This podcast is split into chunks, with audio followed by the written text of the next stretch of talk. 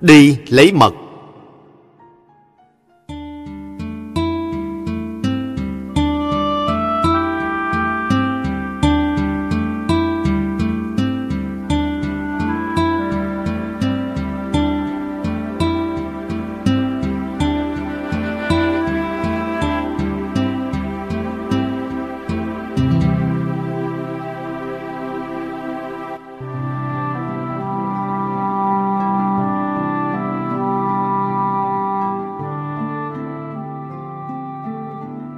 Buổi sáng đất rừng thật là yên tĩnh. Trời không gió, nhưng không khí vẫn mát lạnh. Cái lạnh lạnh của hơi nước sông ngòi, mương rạch, của đất ẩm và dưỡng khí thảo mộc thở ra từ bình minh. Ánh sáng trong vắt, hơi gờ một chút ống ánh trên những đầu hoa tràm rung rung, khiến ta nhìn cái gì cũng có cảm giác như là nó bao qua một lớp thủy tinh.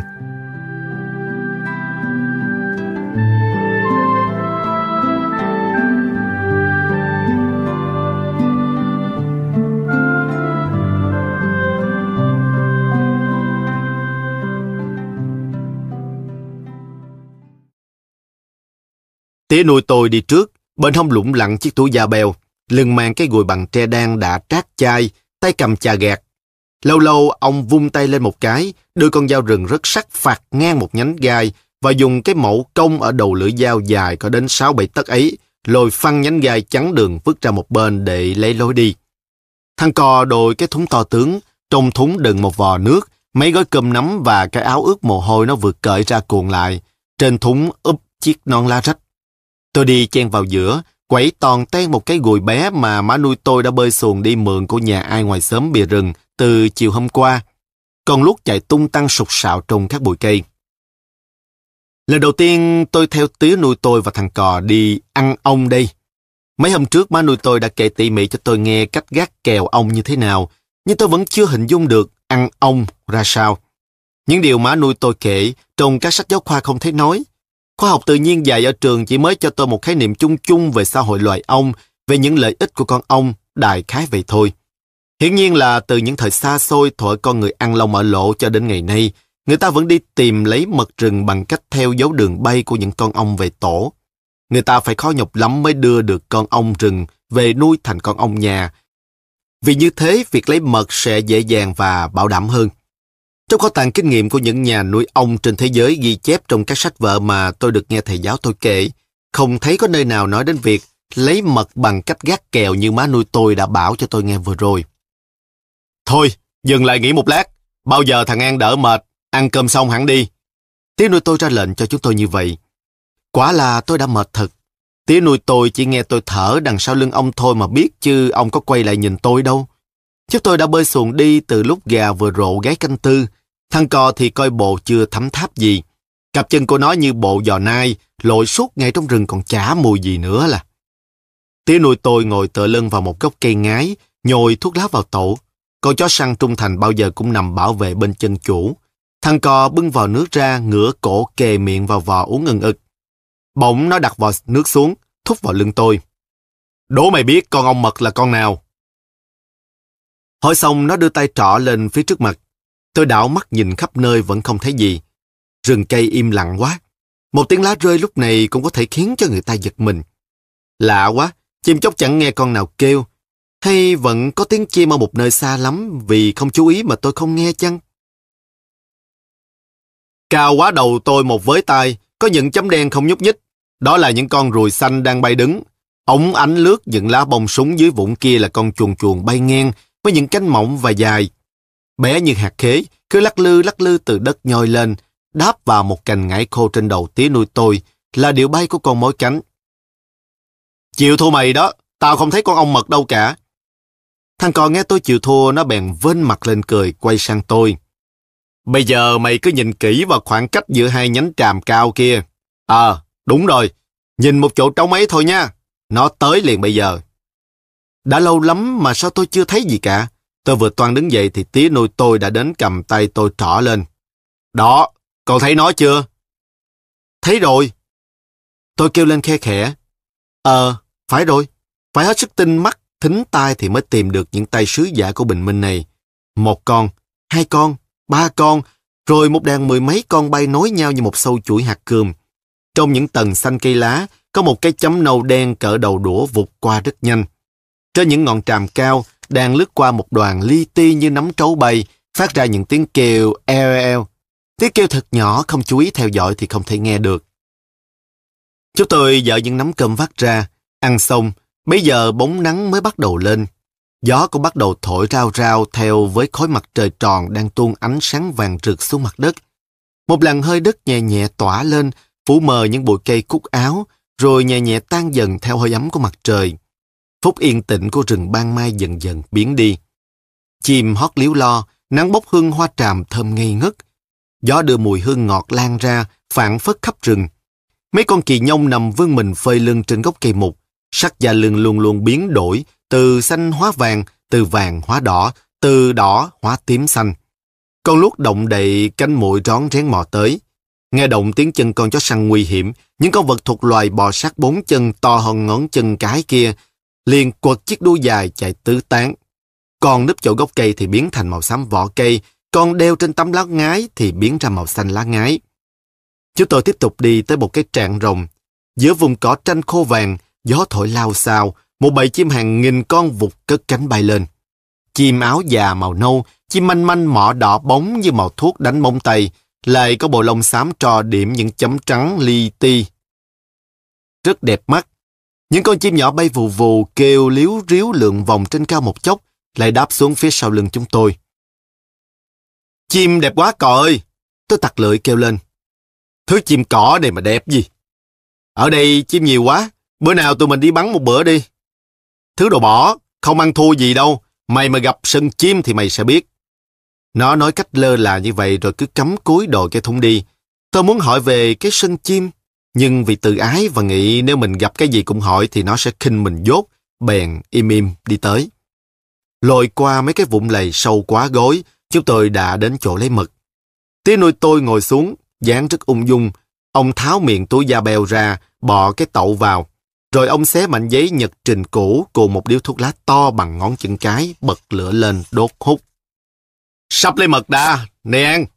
Thằng cò trọ điếu thuốc lá to tổ bố đang cháy như cây đũa kia bảo tôi. Tôi chẳng hỏi gì thêm cứ lặng thinh. Nó cũng không thèm chú ý đến vẻ mặt khó đầm đầm của tôi, cứ nắm tay tôi lôi đi, lại còn khoát tay ra hiệu bảo tôi đi thật khẽ. Tôi nhìn theo ngón tay nó trỏ lên một kèo ong gác trên cây tràm thấp. Tổ ong kia rồi. Sự mừng rỡ làm tôi quên phát cái bực mình vừa qua. Tôi lại hỏi, sao biết nó về cây này mà gác kèo? Thằng mau quên đi. Vậy chứ mấy bữa nay má nói gì cho mày nghe đó. Nó chành môi ra cười hì hì, trong cái miệng thấy ghét quá. Tôi ngước nhìn tổ ong như cái thúng, lúc nhúc không biết bao nhiêu ong, dần dần nhớ lại lời má nuôi tôi kể. Rừng thì mênh mông, biết bao nhiêu cây, một cây còn có biết bao nhiêu nhánh, biết con ong sẽ đóng tổ ở cây nào, nhánh nào. Có phải bà chỗ nào nó cũng gửi mật đâu. Nhưng làm nghề nào rồi khắc sẽ thạo nghề ấy con à. Má nuôi tôi đưa mắt trông ra những cánh rừng tràm lờ mờ khuất sau những bụi cây bình bát dài một quanh hè, ngẫm nghĩ một lúc rồi nói tiếp. Gió thổi có hướng, cây tốt cũng có vùng, chọn được vùng rừng tốt, biết rằng đến mùa xuân tràm sẽ kết nhiều hoa, mình mới định chỗ gác kèo. Phải xem hướng gió, tính trước đường bay của con ong mật. Đó là những chỗ ấm, cây dày, không bị ngọn gió thốc thẳng vào và ít khi có những dấu chân người đi bắt rắn, người đốn củi lội đến. Kèo là gì hả má? Ờ, kèo cũng là nhánh tràm thôi.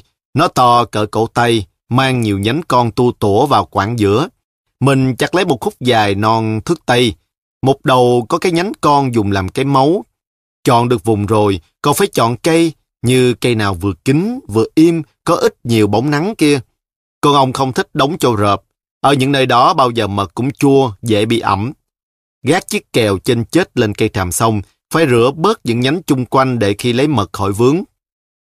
Kèo chặt vào khoảng giữa tháng 11, những cơn mưa muộn sẽ rửa hết mùi sắt ở chỗ hai đầu kèo bị dao rửa chặt và nhánh kèo cũng đủ thời gian khô đi, cũ đi, giống với những nhánh khô khác trên cây. Kèo nào còn mùi sắc của con dao mới chặt thì con ong mật chúa kỳ, nó không bao giờ đóng tổ đâu. Có bộ cũng khó lắm hả má? Má nuôi vào đầu tôi, cười rất hiền lành. Tôi cũng cười theo, bà đằng hắn nói. Chẳng dễ đâu con à, Nhiều người trở thành dân ăn ong đã năm 10 năm trong nghề, vậy mà gác kèo xong tới mùa mật, mang gùi lên lưng vào rừng lại mang gùi không trở về. Ủa, tại sao vậy má? Định không đúng chỗ, đoán sai hướng gió chứ sao? Mắt tôi vẫn không rời tổ ong lúc nhúc trên cây tràm thấp kia. Tía nuôi tôi đã đi lần tới, đứng phía trên hướng gió.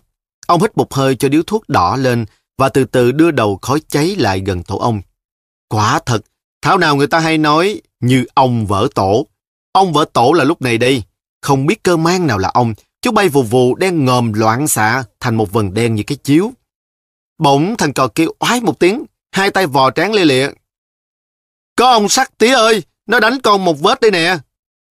Tôi nhanh trí ngược hướng gió chạy ra xa để tránh bầy ong và nhân thể bước vội vàng một nắm cỏ tranh và sầy khô đưa lại cho tía nuôi tôi. Tía ơi, đốt nó đi tía. Tía nuôi tôi mỉm cười, khoát khoát tay. Đừng, không nên giết ông con à, để tía đuổi nó cách khác.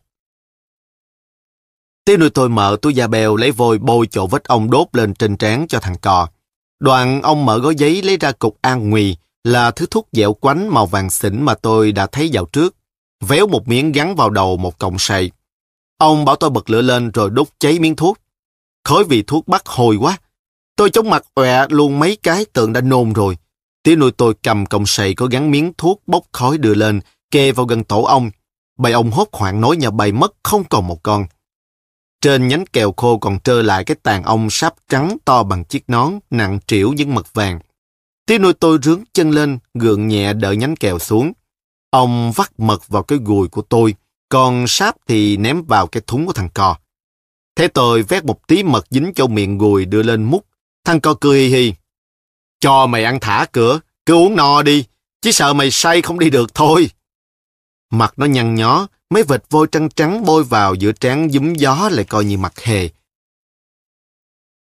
Mày có thấy khỉ ăn ớt chưa hả cò? Tôi hỏi nó. Ờ, cho mày cười tao. Chốc nữa trời xuống đất khiến gặp con ong lỗ nó tán cho mày một vệt rồi mày sẽ biết.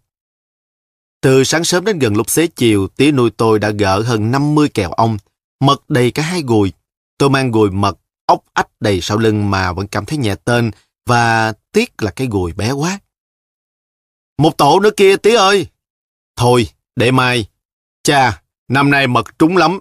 Sáng mai phải mang vài thùng thiết nữa mới lấy hết mật. Mình mới lấy chưa được, phân nửa số kèo đã ghét mà. Tía nuôi tôi vừa nói vừa đưa bàn tay dính đầy mật ra cho con chó săn liếm. Chúng tôi tháo gùi, đặt đồ lề xuống bên một gốc cây.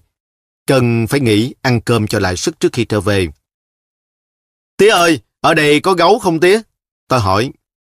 Rừng này không có gấu đâu, con sợ à?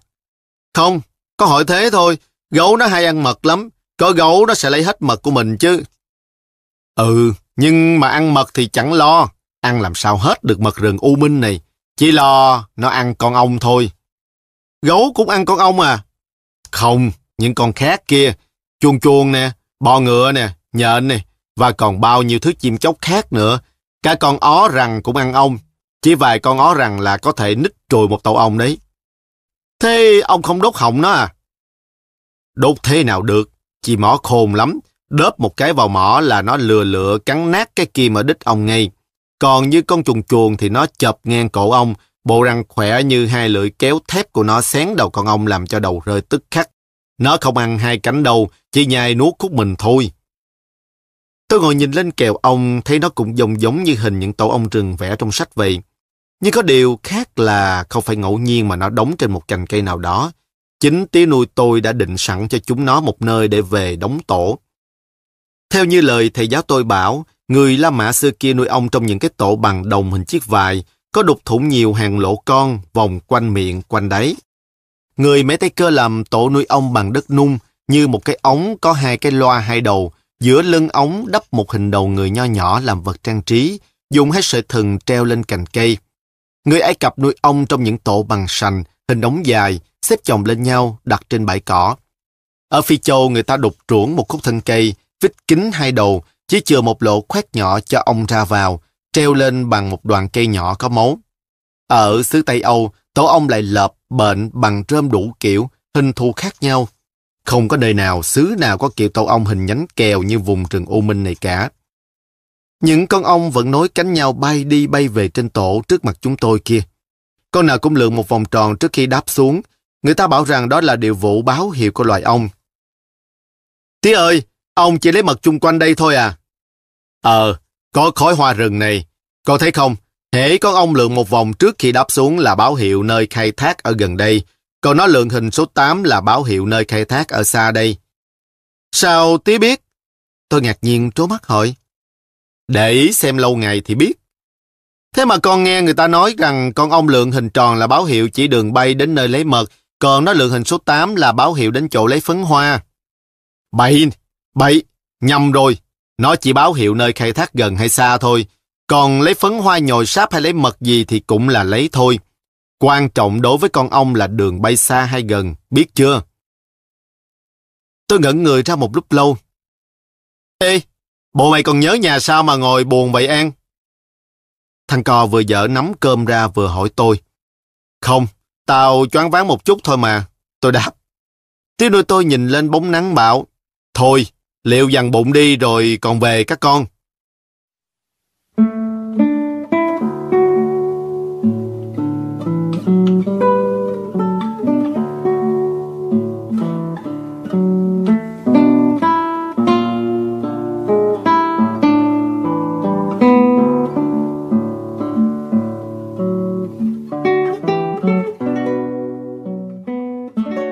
Tôi ngồi ăn cơm dưới một bụi cây tra râm mát. Bóng nắng nghiêng nghiêng rồi chết xuống chỗ tôi ngồi. Mấy con gầm ghì sắc lông màu xanh đang tranh nhau với bầy vẹt mỏ đỏ, dành mổ những quả chín trên cây bồ đề. Lâu lâu vài ba trái quả vàng rụng rơi lợp đợp, lăn vào cạnh chân tôi như những hòn bi.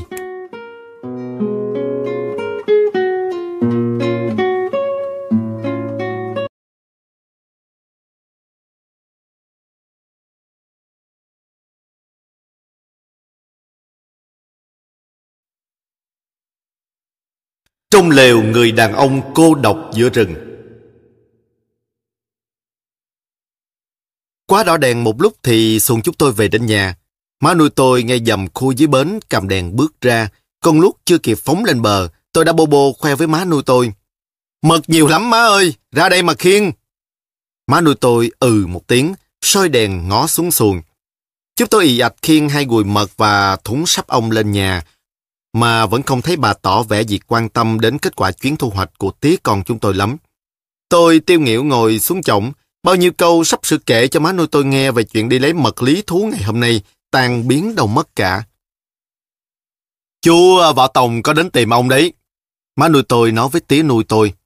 Chú chờ không được đã về từ chập tối. Có chuyện gì vậy ông? Nào có gặp chú đâu mà biết. Ác có chuyện gì quan trọng cứ thấy bộ mặt của chú thì tôi đoán như vậy. Tôi gạn hỏi mấy lần, chú cứ ậm à ậm ừ. Chà, chú nhặt ở đâu được cái quần tây ống ngắn ngủn mặc chỉ tới nửa ống chân, lại còn đeo lưỡi lê nữa chứ. Tía nuôi tôi cười khà khà gật gù. Hôm nọ tưởng chú nói đùa, hóa ra thật. Bà thấy chú có mang súng ống gì không? Có. Chú dặn tôi hãy ông về thì bảo ông lên nhà chú chơi. ắt là có việc gì đấy. Khổ quá, cứ dặn đi dặn lại mãi. Tôi hỏi, có chuyện gì hệ lắm không? Thì chú lại bảo chẳng có việc gì. Có thể là... Việc gì thế ông Tôi đã biết đâu, để gặp chú xem đã. Thôi, mặc các ông, tôi chẳng hơi đâu. Chuyện gì cũng bô lô ba la nói hết với mọi người, mà vợ con trong nhà hỏi đến thì cứ ầm a ầm ừ. Má nuôi tôi bây giờ mới quay sang hỏi thằng cò về vết ông đốt. Bà nướng một củ gừng, bảo nó nhai nuốt và trùm mền lại cho ra mồ hôi. May mà gặp ông lỗ, thằng An nhớ coi chừng dưới chân dưới cẳng đấy. Con biết rồi. Tôi đáp. Đạp nhầm tổ ông lỗ, nó đốt cho một vết thì thấy tám ông trời. Mày cười hử? Nó đốt trâu còn phải rống, chạy công đuôi đấy con ạ. À. Tí nuôi tôi bảo má nuôi tôi. Bà liệu thổi cơm nắm bây giờ đi, nghỉ ngơi một chút khoảng nửa đêm tôi đi đấy. Cha, mật còn nhiều lắm, đi sớm một chút ghé qua nhà chú Võ Tòng xem có việc gì. Sáng mai hẳn đi tí à. Thằng cò đã trùm mền kín mít còn hé thò đầu ra nói lắp bắp. Sốt rồi phải không? Tía nuôi tôi hỏi. Con ở nhà thôi, ngày mai chưa đi được đâu. Để thằng An đi với tía thôi. Khuya đêm đó hai tí con chúng tôi bơi xuồng ra đi. Thằng cò phải ở nhà nên nó bèn kiếm cách gỡ. Nó giữ rịch con rút lại, không cho theo tôi. Nó bảo là không cho nó đi thì phải để con rút ở nhà chơi với nó cho có bạn. Xuồng đã tới sông, tôi hỏi tía nuôi tôi. Không đi lối cũ sao tía? Lên nhà võ tòng đã, rồi cũng có kênh đi tắt ra chỗ lấy mật hôm qua. Kênh rạch chằng chịch trong rừng đi lối nào mà chẳng được. Chứ tôi lặng lẽ bơi xuồng đi rất lâu. Tôi đã thấm mệt và bắt đầu buồn ngủ. Tía nuôi tôi nghe tôi ngáp, bảo tôi cứ ngủ đi, để một mình ông bơi cũng được. Tôi vừa đặt dầm lên xuồng chưa kịp chưa vào nớp thì đôi mắt đã díp lại rồi. Chắc tôi ngủ một giấc lâu lắm thì phải. Khi tôi mở mắt ra, thấy xuồng buộc lên một gốc cây tràm. Không biết tía nuôi tôi đi đâu. Nghe có tiếng người nói chuyện rì rầm trên bờ. À, thế là đến nhà chú Võ Tòng rồi. Tôi ngồi dậy dụi mắt trông lên. Ánh lửa bếp từ trong một ngôi lều chiếu qua khung cửa mở, soi rõ hình những khúc gỗ xếp thành bậc thang dài xuống bến.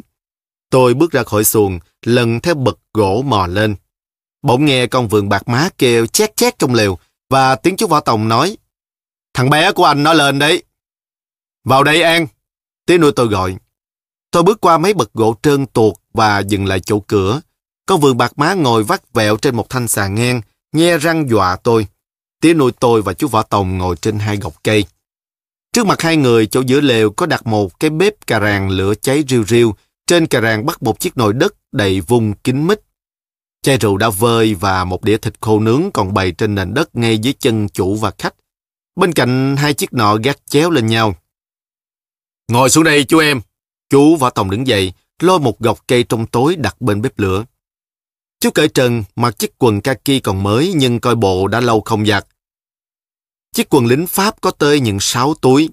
Bên hông chú đeo lủng lẳng một lưỡi lê nằm gọn trong vỏ sắt, đúng như lời má nuôi tôi đã tả, lại còn thắt cái xanh trông nữa chứ. Tôi không thấy sợ võ tòng như cái đêm đã gặp chú lần đầu tiên ở bờ sông, mà lại còn đôi chút cảm tình xen lẫn với ngạc nhiên hơi buồn cười thế nào ấy. Tía nuôi tôi ngó tôi, cười cười nhấc cái tàu thuốc lá ở miệng ra. Ngủ đầy giấc rồi à? Tía thấy con ngủ say, tía không gọi. Thôi, đã dậy rồi thì ngồi đi chơi. Nhai bày một miếng khô nai đi chú em, cho đỡ buồn miệng mà. Chú Võ Tòng nhặt trong đĩa ra một thỏi khô nướng to nhất đặt vào tay tôi. Con vừa bạc má lại kêu ở phía trên đầu tôi.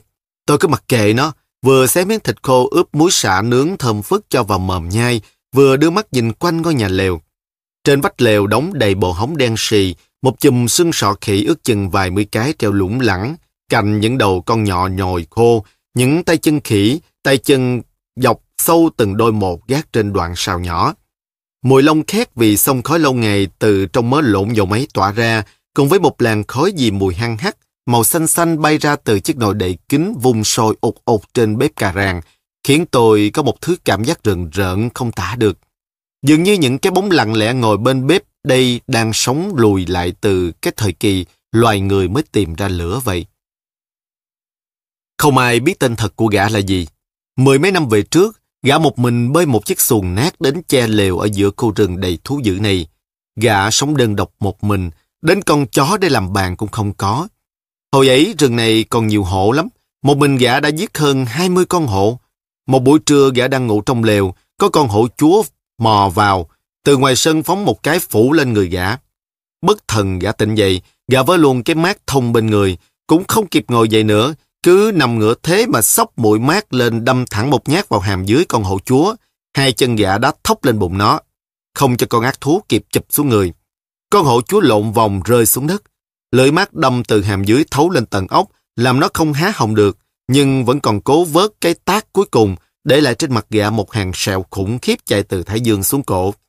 Không biết có phải do đấy mà gã mang tên Võ Tòng hay không, chứ theo như một vài ông lão đa sự, thì ngày xưa gã là một chàng trai hiền lành, ở tận một vùng xa lắm.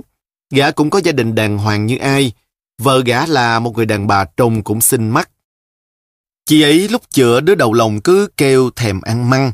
Gã đàn ông hiền lành quý vợ rất mực ấy bèn liều sách dao đến bụi tre đình làng sắn một một măng. Khi về qua ngang bờ tre nhà tên địa chủ, tên này bắt gã bỏ một măng xuống và vu cho gã lấy trộm măng tre của hắn. Gã một mực cãi lại, nhưng tên địa chủ quyền thế nhất xã ấy cứ vung ba ton lên đánh lên đầu gã. Đánh đâu thì còn nhìn được, chứ đánh lên đầu là nơi thờ phụng ông bà thì số mày tới rồi. Lưỡi dao trên tay gã không cho phép tên địa chủ ngang ngược kia giơ tay đánh ba ton lên đầu gã đến cái thứ hai. Nhát dao chém trà vào mặt đã ghi tên bóc lột và hống hách này nằm gục xuống vũng máu. Nhưng gã không trốn chạy, gã đường hoàng sách dao đến ném trước nhà Việt, bó tay chịu tội. Sau 10 năm tù đầy, gã trở về làng cũ thì nghe tin vợ đã làm lẽ tên địa chủ kia và đứa con trai độc nhất mà gã chưa biết mặt thì đã chết từ khi gã còn ngồi trong khám lạnh. Người trong xã vốn ghét tên địa chủ hống hách, khắp khởi chờ xem cuộc rửa thù bằng máu lần thứ hai. Nhưng họ đã thất vọng. Gã chỉ kêu trời một tiếng rồi cười nhạt, bỏ làng ra đi. Những người đã sự quả quyết rằng chính gã đã mang tên Võ Tòng từ lúc sách giao đến nhà Việt chịu tội. Còn như những chữ bùa xanh lè, xăm răng rực trên người gã, và gã trở nên một người giỏi võ từ lúc nào, thì có kẻ nói đó là dấu vết trong những năm gã ở tù. Lại có người bảo đó là mới có từ lúc gã đi giang hồ. Hơn 10 năm sống trơ trội giữa rừng, mặc dù cũng có nhiều người đánh tiếng mối mai cho gã, nhưng tuyệt nhiên Võ Tòng không để mắt tới một người đàn bà nào nữa. Ở trong rừng lâu năm chày tháng, gã ngày càng trở nên kỳ hình dị tướng. Nhưng ai cũng mến gã ở cái tính tình chất phát thật thà, lúc nào cũng sẵn sàng giúp đỡ mọi người mà không hề nghĩ đến chuyện người ta có đền đáp lại mình không. Điều đó má nuôi tôi đã quả quyết, nói một cách chắc chắn như vậy. Chú Võ Tòng vẫn ngồi đó, đối diện với tía nuôi tôi, bên bếp lửa. Tía nuôi tôi với tay cầm một chiếc nọ lên ngắm nghía, bật thử sợi dây nọ trên đầu ngón tay nghe pưng pưng, rồi lại đặt xuống. Chú Võ Tòng rót rượu ra bát uống một ngụm, trao bát sang cho tí nuôi tôi và nói Con dao găm của anh hai cùng với cánh nọ này thừa làm nên chuyện. Mình thì cần gì tới súng, mấy thằng nhát gan mới cầm súng, vì súng ở xa cũng bắn được mà, phải không anh hai? Tôi cho rằng súng dở lắm, động tới thì kêu ầm ĩ, tôi ghét tiếng nổ lắm. Như cái bận tôi làm vừa rồi đấy, tách một cái, chết ngay thằng giặc Pháp râu sờm, mà cái thằng đứng cách năm sáu thước không hay biết gì cả. Tới chừng tôi mò ra tháo cây tiểu liên nghe động sột soạt, nó mới quay lại thấy tôi, liền bắn tôi một phát, súng mút nhưng trượt. Tiếng súng của nó bắn ra mà cha con chúng nó hoảng lên, hò hét chạy lung tung mới buồn cười chứ.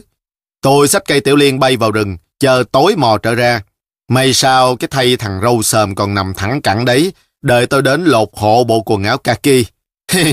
Khi lọt lòng mẹ nó chui ra như thế nào thì bây giờ nó chui nằm xuống đất cũng như thế ấy, cho được thủy chung như nhất. Tôi chỉ lấy cái quần để che chỗ xấu xa của con người thôi anh hai à. Còn cái áo và khẩu tiêu liên tôi biếu cho anh em lính đằng mình. Trong giọng nói bẩn cờ của Võ Tòng có pha được một nỗi buồn chua chát, khiến tôi ngồi vừa nghe vừa nhìn bếp lửa cháy riêu riêu mà không khỏi bùi ngùi. Chú em cầm hộ cái lọ muối chỗ vách kia đưa dùm qua chút. Chú Võ Tòng đổi giọng vui vẻ bảo tôi. Khi tôi cầm lọ muối đến thì thấy chú đang ngồi sợm xuống cạnh bếp, tay mở nắp vung trên chiếc nồi ra. Trong nồi một thứ thuốc gì đang sôi cuồn cuộn, đen nhánh và dẻo quánh như nhựa tráng đường, tỏa lên một làn khói mỏng xanh xanh, mùi hăng hắc. Võ Tòng không quay lại, chỉ với tay nhón lấy mấy hạt muối trong lọ tôi cầm đến. Chú bỏ một hạt muối vào món thuốc đen nhánh đang sôi, hạt muối nổ tách một tiếng bắn ngay ra khỏi nồi. Được rồi đấy. Chú Võ Tòng nói xong bỏ nốt những hạt muối còn lại vào nồi, rồi xoa tay đứng dậy. Tiếng nổ lách tách bắn xa giòn tan chung quanh nồi thuốc. Bây giờ chú mới đến bên vách rút ra một bó tên tre đã vót sắn, cầm từng chiếc tên nhúng đầu nhọn vào nồi thuốc vừa xoay vừa lăn, cho thuốc quấn nhiều lớp vào đầu mũi tên. Xong một chiếc, chú xếp ra trên cái nông, và chú tiếp tục cầm một chiếc tên khác, đưa lên nheo mắt ngắm, nắng nắng lại cho thật ngay trước khi nhúng vào nồi thuốc để làm lại như lần trước. Tôi đứng xem người thợ săn áo thuốc tẩm độc vào đầu tên một cách say sưa. Đến nỗi không dám thở mạnh. Vào khoảng cuối canh năm thì ngót 50 mũi tên tre đã tẩm thuốc xong và lớp thuốc áo ngoài đầu tên cũng vừa khô mặt. Nắng thấy không còn dính tay, chú Võ Tòng chọn ra 20 chiếc dắt vào một bao tên làm bằng ống nước khô. Chỉ xầy da một tí đủ chết ngay anh hai ạ.